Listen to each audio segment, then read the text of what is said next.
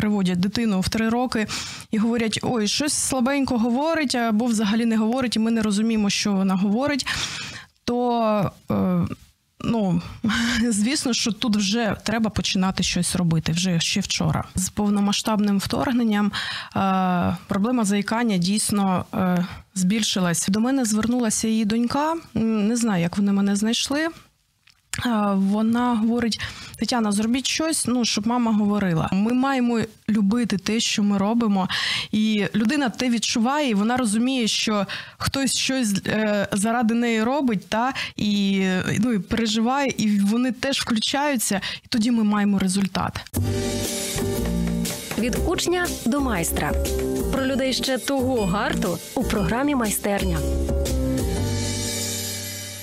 Наші вітання усім у програмі «Майстерня». Дуже люблять, особливо студенти, ось цю фразу, хто займається мовленням, журналістикою, ось цю фразу, що спочатку було слово.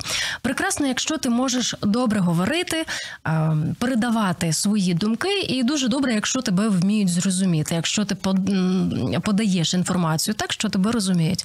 А якщо не так, якщо ти говориш так, наче в тебе щось в роті тобі заважає, як це виправляється і чи виправляються? Хто із цим працює? Скільки на це потрібно часу і власних зусиль? Про це будемо сьогодні говорити у майстерні. В нашій студії тренерка-логопед Тетяна Ярмак. Я вас вітаю в ефірі. Доброго дня. Вітаю. Доброго дня. Для того, щоб наш радіослухач міг під цією програмою писати свої запитання, я розширю спектр ваших регалій. Ви є логопедом неврологічного відділення Львівської обласної клінічної лікарні. Ви є логопедом інклюзивно-ресурсного центру, засновниця і керівниця освітньо-тренінгового центру і центру мови і мовлення «Логодар». Багато всього. Ви встигаєте? Вас не, не клонували і ще не все? Це не все. Ні, не клонували. До речі, Ірино, я нещодавно піднімала це питання з колегами в лікарні. Говорю, скажіть, будь ласка, а чи не придумали вже в Україні клонування? Ну, то ви прямо в точку. Не, не треба. Нам, нам треба живі люди із живими очима. Звідки воно береться, ось ця неспроможність чітко висловитися? От, до прикладу, хоча я не перший рік працюю в медіа і забагато говорила, і продовжую говорити, я все рівно за собою помічаю якісь такі штуки, над якими ще можна було би працювати. Там особливо там чітко виражена «ри». Інший «ри» ви говорити не може. У мене, наприклад, воно навпаки різка і, ну, чітко виражена. Але серед мого оточення є люди, які, ну, вони так віддаються тому, щоб вміти висловлюватися чітко, ясно і зрозуміло, що мені часом їх дуже шкода. Чому це? Це генетично. Це творець так розпорядився, це екологія, це гаджети, що? Ой, Ірина, прям таке широке питання ви задали. А, хочу зазначити, що взагалі а, мовлення наше починається е, з дитинства, коли ми народилися. І вже е, відтоді ми спостерігаємо і або формуємо те мовлення у дитини, яка щойно народилася а, і зростає. Там ми все вже формуємо. І вже е, з роками спостерігаємо... Е, Ну, якщо людині то треба, є спеціальні вправи, щоб вдосконалити, наприклад, от для вашої професії, актори або співаки, ну, тобто люди, які працюють публічно зі своїм мовленням. Загалом є дещо вроджене, є дещо набуте, є дещо нерозвинене.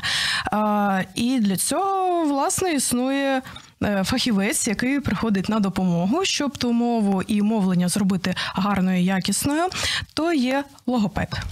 А е, наскільки залежить те, як батьки розмовляють із немовлям?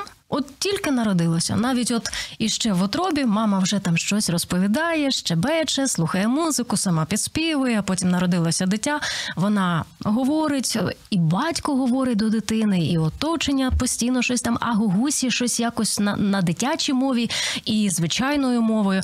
Ось одна така картина і сім'я, де дитя от просто з'явилося. ніхто не очікував, ну а що ж, а що ж, будемо залишати, що, що, що поробиш, не викинеш. Але ніхто так сильно не вкладається в дитя.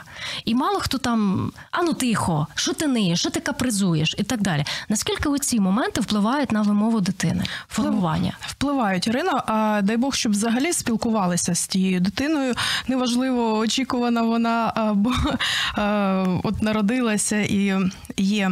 А справа в тому, що а, один таких з важливих чинників, то є, то дійсно є оточення дитини, а, яке з нею спілкується. І дитина, а, перше, то є, а, наслідує ту мову, те мовлення, яке її оточує. І потім вона, коли вже починає говорити, вона, в принципі, відтворює ту мову, а, яку вона чує повсякденно в своєму оточенні.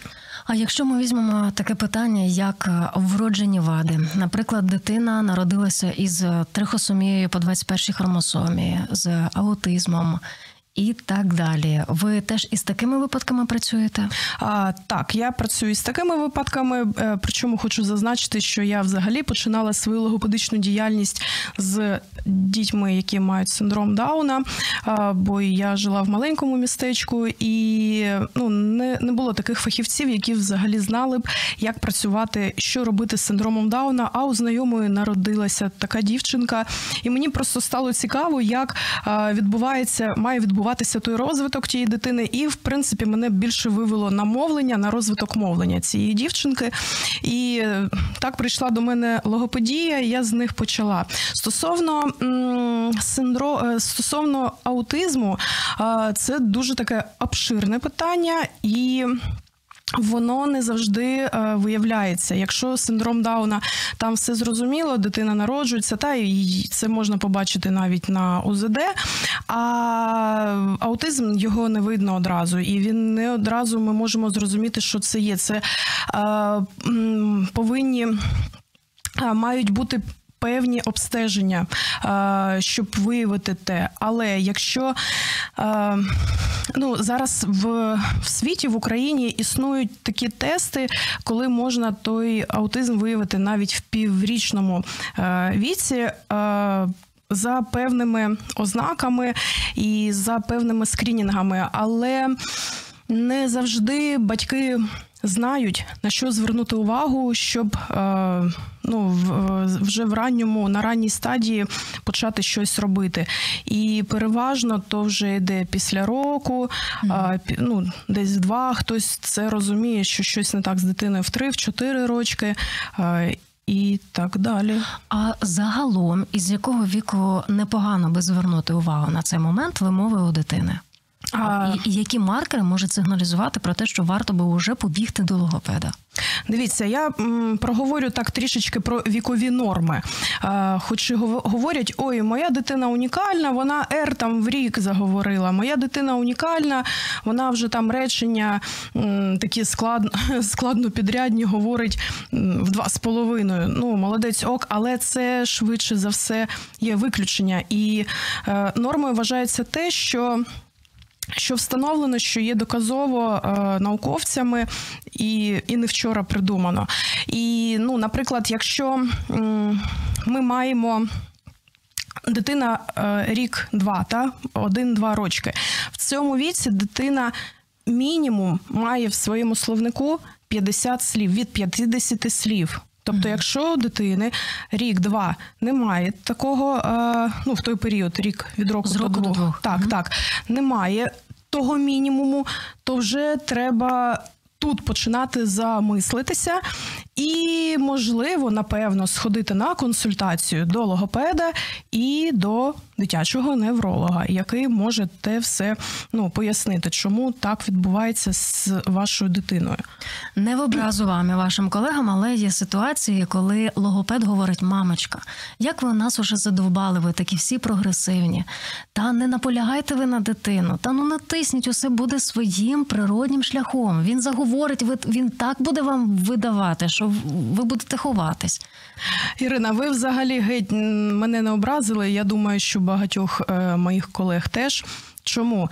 Тому що, ну, я так вважаю, і я говорю, і багато хто з моїх колег з ким я спілкуюся, співпрацюю, хочу зазначити, що коли фахівець так говорить, я одразу говорю: ідіть, шукайте іншого фахівця, не гайте часу, того дорогоцінного, коли ще щось можна зробити. Взагалі, в будь-якому віці можна щось зробити, але ну, з-за того, що не дуже просвідчені батьки, ну, які мають особливо там першу дитину, та не завжди знають, що треба бігти. Ну, от, наприклад, та я сказала про п'ятдесят від п'ятдесяти слів у віці від одного до двох років.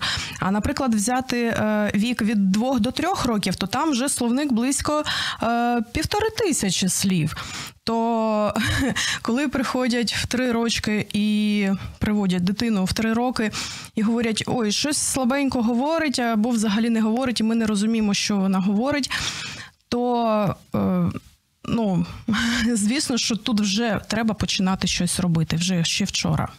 Ну, а сподіваюсь, ви тішитесь, коли до вас приводять дитинку, і вона щебече у свої там півтора-два роки, що у вас прямо очі такі округлені робляться. Чи ви не дуже радієте тому, що батьки отак дуже сильно прямо над цим? Як вочечка, мама. Чому там я не радію? Я взагалі радію, коли е, взагалі батьки звертаються. Ну, вони прийшли просто на консультацію перевірити, а чи все у нас норм... і це є нормально.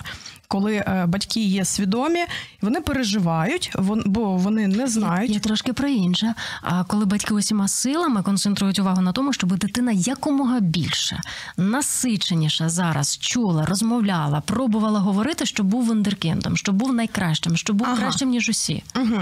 А, знаєте, я ще такої думки, що те, що занадто, то є нездраво. А, знову ж таки, повернемось до тих вікових норм. А, коли дитина в певному віці має робити те або інше. Не треба її і перенавантажувати. Або, як у мене були одні знайомі: Таня, у нас вона така молодець, нам два з половиною рочки, вона вже знає японську, вона знає англійську, вона знає корейську, китайську. Я сиджу, у мене отак от волосся дибки. Навіщо? Ну, просто е, іде перегруз, а потім ми питаємось: ой, чому часто дитина хворіє, чому у нас ранні виникає заїкання, чому у нас там ще щось, а чому дитина, коли приходить в школу, їй вже не цікаво е, йти по програмі шкільній. Ну, тобто, та, це м, типу виключення, а є діти обдаровані природою, і таке теж є. Ну, ти проти природи, як то говорять, нікуди не дінешся.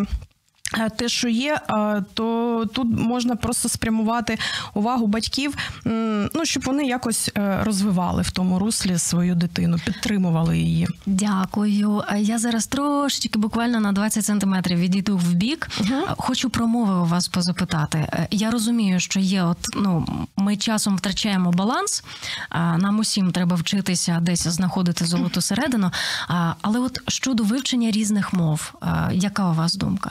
Я знаю, що в мене англійська в школі почалася в четвертому класі, і нам її там до сьомого тільки проводили. Все, що було в мене в цей період, я досі пам'ятаю все. Я пам... ну, в мене зорова пам'ять, я пам'ятаю от той твій перший зошит з транскрипцією.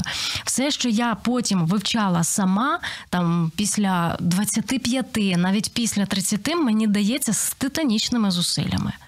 А те, що в той період було схвачено в четвертому класі, я досі це пам'ятаю. Ну, бо, а, ну, наприклад, взяти вік до шести-семи років, дитина бере максимум. Тут у нас, ми настільки ще, у нас гнучкий мозок, ще він такий не наповнений інформаційно, тому ми багато чого пам'ятаємо е, от до шести років. Потім іде е, ранній шкільний вік, та початкова школа. Там е, теж закладається. В двадцять плюс ми вже дорослі, у нас вже багато чого сформовано, і нам складніше щось е, запам'ятати. Ну, то вже там, е, коли старше, вже певні є вправи, тренінги для е, розвитку тієї пам'яті, е, мови, мовлення відповідно. То чим раніше, тим ефективніше. Але стосовно от мов, бо почали питання з мов, та, вивчення мов. Я більше сторонник того, щоб все ж таки спочатку свою рідну, а потім вже додаткове. Бо коли приходять, і дитина тотально не говорить своєю рідною мовою, та, а, але вона у нас англійську, вона там все... М- Ну, вже обирайте, чи ми живемо в якій країні, або ви живете, ну, в певній країні, яка відповідає тій мові, то тоді ок. А якщо ви живете в Україні, я ж я завжди говорю, що е, спочатку свою рідну мову треба вивчити, а потім вже додавати все інше. Пані Тетяна, а ви на українську коли перейшли? Я... Е, Я взагалі українську мову, я з нею, по-перше, не дуже переходила. Я нею, нашою мовою говорила, ну так, дуже прям вже, дуже постійно, частіше з чотирнадцятого року. А прям от, прям от, от, от, прям постійно, це, ну, майже два роки. Угу. Коли... Ви з Харківщини? Так, я з Харківщини. Зараз живете десь в іншому місці, ВПО? Я живу у місті Львів. Скільки разів ви приїжджали? А, куди?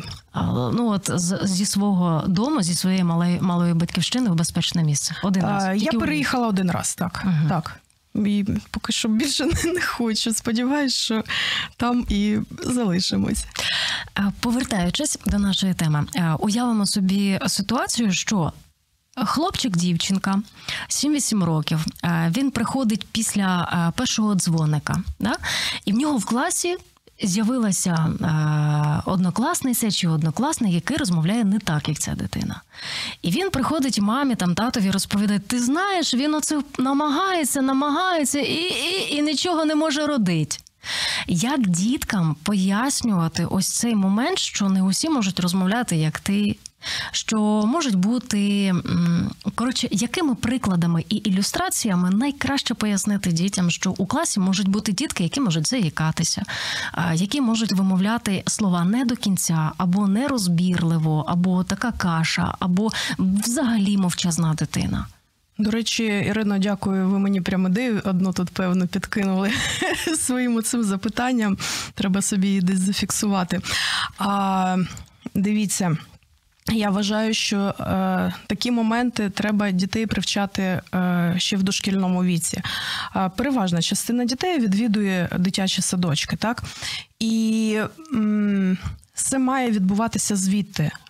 Є певні програми, і державні в тому числі, які передбачають для вихователів, для працівників освіти закладати те в дітях і розвивати. Це так більше питання йде до інклюзії. От, коли ми... Показу... Ну, ми навіть не показуємо, не... ми не загострюємо на цьому. Ми є всі рівні, і е, ну, не, ну, не треба виділяти, що або акцентувати прямо, що така дитина, або така. Треба показувати, що ми всі, ну я ж говорю, в рівних умовах, і ми є всі членами одного суспільства. Ось, ну, приблизно так. Ну, я кажу, ще в дошкільному віці. А коли вони в школу приходять, ну, вони мають бути вже до того готові, бо вони, у них те було в дошкіллі, і вони з цим приходять в школу. А, ви акторка, режисерикиня, режисерка, да? Ага. Ага, да, залишимо на цьому. Була режисер просто. А, ну, от... Приклад дайте в ігровій формі, на якомусь прикладі, як донести до дитини, щоб вона не сміялася з інших, хто там заїкається, наприклад. Що можна показати, на чому, як, щоб це закарбувалося навічно тут? А, знаєте, коли у мене був дитячий театр, а він у мене був сімнадцять років, якось воно так на підсвідомості, у мене не було, у нас в колективі не було там ніякого булінгу. Я просто це на початках пресікала. Коли я бачила, що там діти починають гуртуватися, та, і, ну, там, ну, типу проти якоїсь там дитини, mm-hmm. або ще щось, я просто, ну, робила стоп-роботу основну, і ми сідали, і всі цей момент обговорювали, і я е, говорила, ну, вони дуже тим дорожили, вони мотивувалися, е, що, ну, просто не ходіть сюди. Я, ну, я говорю, я не хочу такої атмосфери, що був у вас в колективі. І вони якось на підсвідомості е, розуміли, е, розуміли, про що я говорю. І дуже часто, в основному, ті діти, які, ну, начебто, начебто не такі, як вони, як вважали, та, вони ставали навіть найкращими друзями. Це дуже залежить від педагога, який працює з дітьми, як він то донесе з колективу, в якому він працює. Прямо якогось такого суперметоду, якогось суперприкладу. Ну от взяти, наприклад, і запропонувати. От візьми зараз в рота собі розмісти два волоські горіха, два грецькі горіха. Угу. І спробуй розмовляти. Тобі ок? Ну, я ось такі, знаєте, ілюстрації, які, мені здається, нам, тим, хто займається в якійсь мірі просвітницькою роботою, потрібно от вкладати, на пальцях показувати, що от є е, от такі особливості, що людині важко не тому, що вона якась не така, а тому, що ну, щось, я навіть не можу пояснити, на якому це рівні, тут на, на, на рівні мозку чи ще якось. От такими прикладами. Або набери у рота води, спробуй зараз виговорити щось. І коли дитина ось це починає робити, да, і батьки там, наприклад, із нею це пророблюють, і вона така, а я не можу. От і йому так само це надскладно. А, Ірин, я тут трішечки е, такий маленький приклад не стосовно мовлення. Е, коли ми робили виставу про незрячих людей, ну, як можна зіграти незрячу людину, якщо ти не, не був незрячою людиною, як ти не знаєш. Ми, такий був міні-тренінг, ми зав'язували очі і робили певні завдання, і вони, а, складно, а, як це, а, а що? Ну, тобто вони губилися, ну, ставали в незвичні ситуації. Потім, коли ми це обговорювали, ну, і як вам? Ну, через оці моменти дійсно приходить усвідомлення, чому так, а не інакше відбуваються процеси у певної людини і чому не треба так робити. Бо, ну, насправді і проговорюємо той момент, що, ну, ніхто від того не застрахований. Сьогодні ти говориш, а завтра ти можеш не говорити. Сьогодні ти бачиш, а завтра можеш не бачити. Ми всі є живі люди і всяке буває в цьому житті. Тому, знову ж таки, це ми все переживаємо ще з дитинства. В сім'ї, в школі, в садочку. Тобто в оточуючому світі. Ті, хто до вас звертається, до прикладу, із заїканням, ви їх називаєте пацієнти, діти, клієнти? Як? По-різному. По-різному. В, насправді, в залежності від контексту. Так, е, насправді пацієнти, то е, коли я в лікарні, та, то там пацієнти. Коли приходять, я їх називаю учні, клієнти, мої, просто там мої, мої діти. Говорю, ой, зараз прийде до мене учень. І приходить там мужчина сорок років, та, і І хтось, а де учень? Ну, типу, це тато учня. Я кажу, та ні, це людина, з якою ми працюємо. До речі, які історії того, як людина прорвалася у цьому процесі шліфування своєї вимови, ви закарбували в серці навічно і ніколи не забудете? В серці навічно мій перший досвід з жінкою, яка мала афазію після інсульту. Вона втратила мовлення, мову мовлення, вона не говорила. І до мене звернулася її донька, не знаю, як вони мене знайшли. Вона говорить, Тетяна, зробіть щось, ну, щоб мама говорила. Тоді я ходила до них додому, взагалі стараюсь, ну, на дом не ходити, але то був мій, мені було страшно, я, ну, не дуже там зналася, як то робити. Звісно, що почала і до колег на додаткові якісь навчання йти тут по ходу. Що відбувалося? Вона взагалі геть не говорила. І доньці, щоб зрозуміти, що мамі треба, треба було дуже рано вставати і приходити до неї додому. Вона жила в іншому е, кінці міста.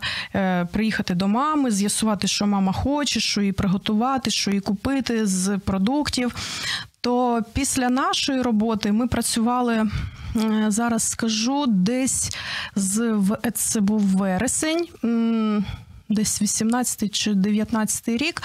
І ну і, і довше, в листопаді місяці донька вже не бігала додому вранці, мама їй телефонувала і говорила, що їй треба. Це було, ну, не так чітко, як ми зараз говоримо, але доньці було зрозуміліше, доньці стало легше, ну, як і мамі, бо з'явилася ота комунікація, якої так не вистачало. Я опустила один момент, десь полетіла. Скільки по часу це зайняло у неї? А, ну, от, от щоб а, дзвонила вона сама доньці, навіть набирала, у неї такий кнопочний був телефон. А, ось вересень, жовтень, листопад, десь три місяці. Три місяці роботи, і вона заговорила. Ми продовжили ще потім працювати. Я просто говорю, що на, от, на цей результат, що мама сама могла там натиснути на певну кнопку і озвучити доньці там капусти, хліба, ну такі елементарні речі. І доньці не треба було, бо вона мала теж своїх малих дітей, та і їй не треба було їхати з іншого кінця міста. Вона все це по телефону е, почула, зрозуміла, і там вже в обід, ввечері вже заїжджала до мами і, ну, привозила те, що їй треба. Це у мозку, як у мене після ковіду запаху і понині немає. Років два. Нюху, нюху. Років два. А, так, і ця закупорка, вона там, в мозку? У нас все через мозок. Все, що з нами відбувається, все через мозок. А, ми піднімаємо руку, це дає команду нам мозок. Ми щось говоримо, це дає команду нам мозок. Тобто все, що з нами відбувається і що ми робимо в своєму житті, то мозок все. Так, і за ним треба так пильнувати. І от опишіть, наприклад, наш радіослухач зараз почув, що після інсульту людина, яка не розмовляла, перестала говорити, вона через певні вправи заговорила. Хтось зацікавився. Опишіть, як відбувається це? Ну, хоч умовно. А, насправді це є цілий процес реабілітації, і інсульти є різні, є їх різні види. Зараз не будемо про них, бо це більше таке неврологічне, то їхнє. А як це відбувається? Ну, по-перше, ж говорю, порушення дуже різні. Є люди, що е, говорять, або у них порушується ковтання. До речі, я зараз знаходжусь на навчанні по ковтанню в, в одній клініці тут в Києві. І е, хтось говорить, але не зрозуміло, хтось взагалі не говорить. І тут вже м, враховуємо певний випадок. Е, Підключається ціла, ну, навіть команда, так, так, де є реабілітолог, де є ерготерапевт, якщо то, то потрібно, психолог і логопед. І вже злагоджено цією командою ми е, будуємо той маршрут корекційний, реабілітаційний, е, який працює в плюс на даного пацієнта, на даний випадок. Повертаючись до нашої розмови, значить, в даний час я вже зрозуміла, що ви працюєте не тільки з дітьми, але і з дорослими. Так, так. Бо, бо спершу я подумала, що ваша прерогатива – це діти. Тобто ви хочете сказати, що із людьми, які е, після повномасштабного вторгнення росіян в Україну на фоні стресу або на фоні не знаю чого перестали говорити або почали заїкатися, ви з такими людьми теж працюєте і відновлюєте мовлення? Так, а взагалі заїкання – то є такий мій основний напрямок, в якому я працюю. Ще буквально там десь три роки по тому я дуже-дуже боялася. Я, ні, якщо до мене прийдуть, звернуться з заїканням, я не буду за те братися, бо то є, вважається, складним порушенням мовлення, таким тяжким. І якось, ну, не дуже. А потім вже, ну, коли перевели одну дитину, потім іншу, теж включилася, і, і процес пішов.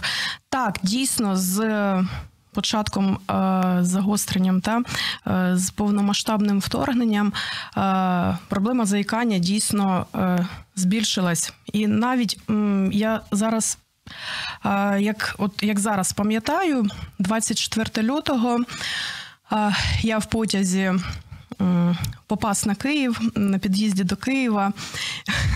Всі в стресі, в шоці, що взагалі відбувається. А у Тані, ну, як знаєте, я так жартую, спрацьовую профдеформація. Сиджу собі і думаю, оце скільки ж роботи буде, скільки людей з заїканням буде е, скоро. Я не знаю, чому я про це тоді думала, але м, ну, дійсно воно так і є. А, бо дійсно люди мають багато стресу, нервова система, ну, така, можна сказати, розхитана, і та нервова система дуже вразлива, особливо у дітей, бо, ну, вони слабкіші, ніж е, доросла людина. І йде таке загострення. Навіть доросла людина, у якої колись було, а, то mm-hmm. зараз воно знову якось там собі проявляється. А щодо військовослужбовців, які принесли якісь травми, зараз найчастіший запит від них це який і про що? А, дивіться, військовослужбовці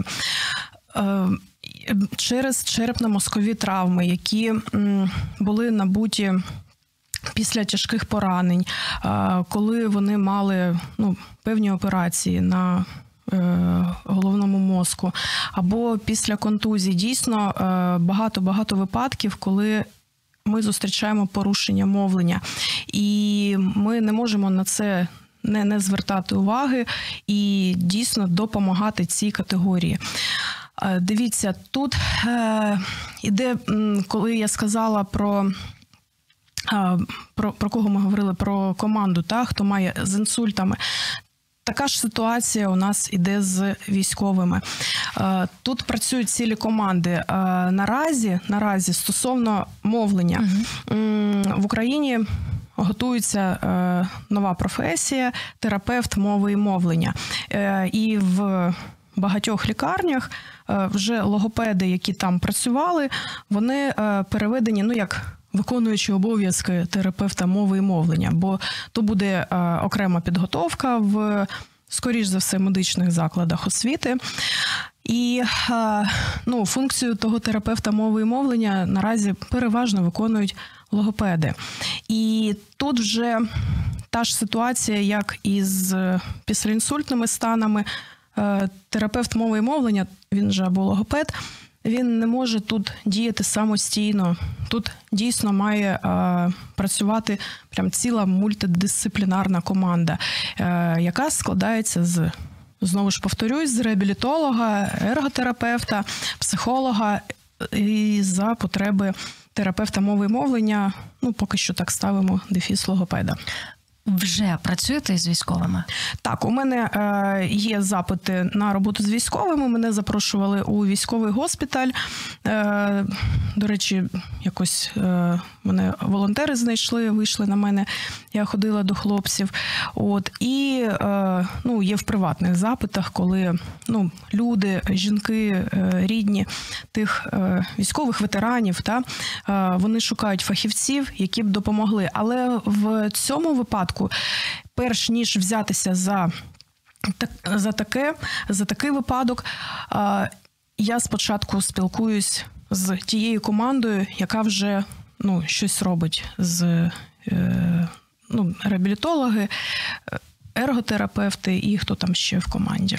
Дуже хотілося б, щоб у нашого суспільства було трохи біль, не трохи, а більше підтримки для родин військовослужбовців, які повністю сім'ями, у цілому сім'ями змагаються за своїх рідних і за коханих. То є, от, знаєте, Ірина, то прям м, іде ціла командна робота, коли е, така, і навіть команда підтримки е, цієї людини, з якою працюємо. Це дійсно і рідні, і кохані, е, ті, хто близькі до цієї людини, це і фахівці, які працюють, і дуже часто фахівець, і...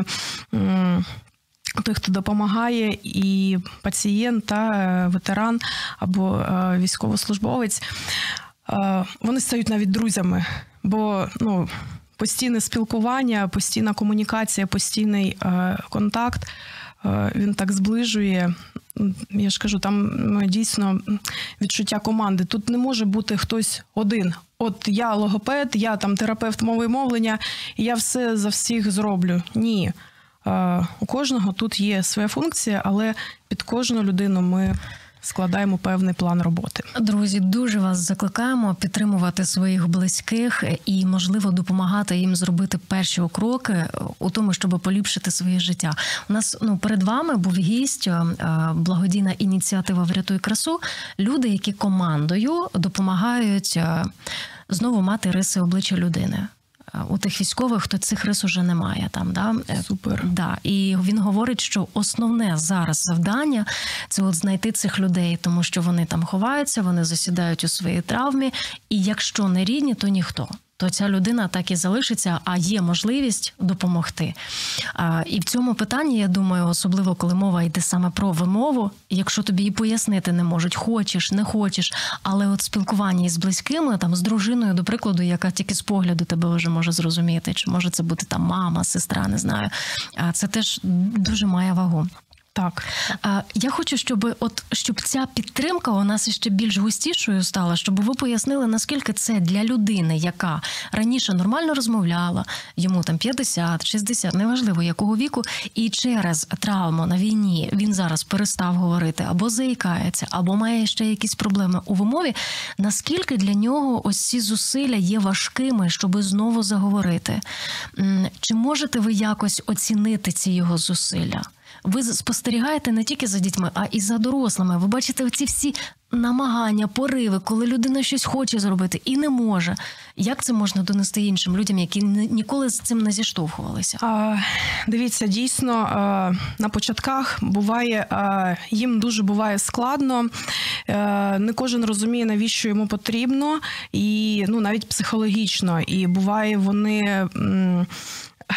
як нервуються. І одра... звісно, що не з першого дня та людина потрапила, і я така заходжу, давайте я вам зараз тут всі мову, вимову зроблю.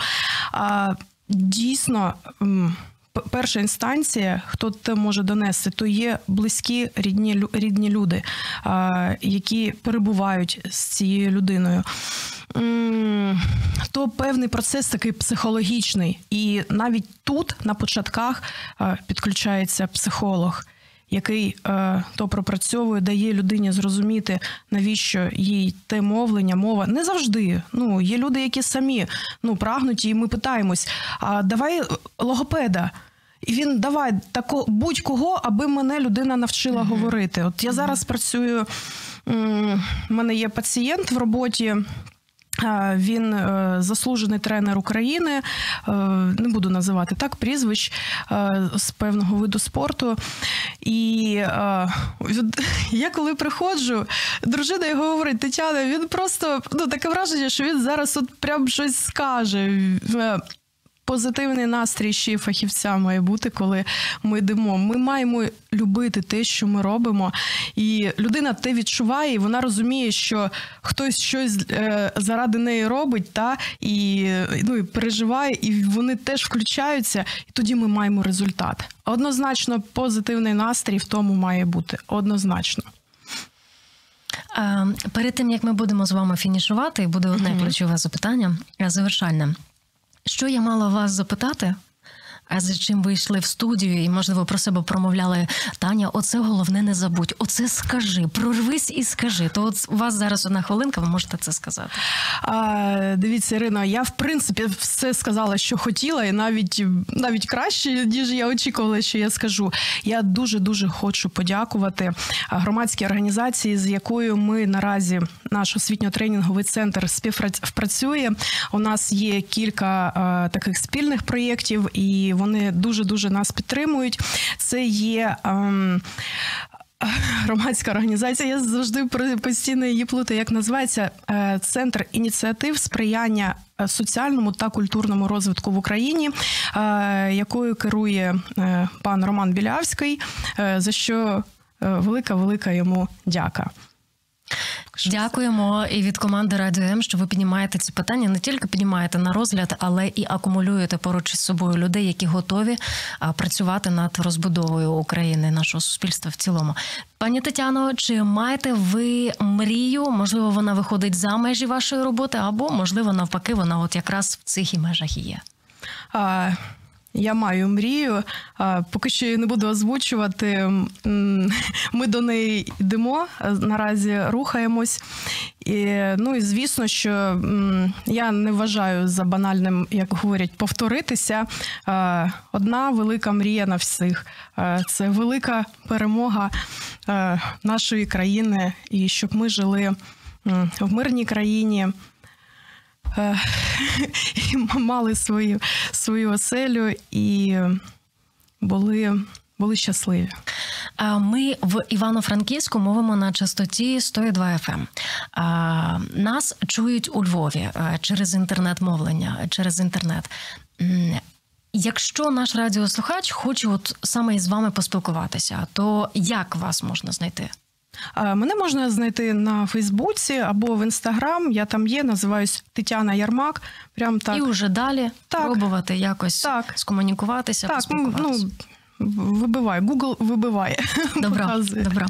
Я вам дуже дякую за розмову, але найбільше дякую за те, що ви робите. Спасибі за цей вклад величезний. Друзі, це була програма «Майстерня». Тетяна Ярмак була в нашій студії. І ще раз озвучує її регалії. Логопед неврологічного відділення Львівської обласної клінічної лікарні, логопед інклюзивно-ресурсного центру, засновниця і керівниця освітнього тренінгового центру і центру мови і мовлення «Логодар». Говоримо вам до наступних зустрічей.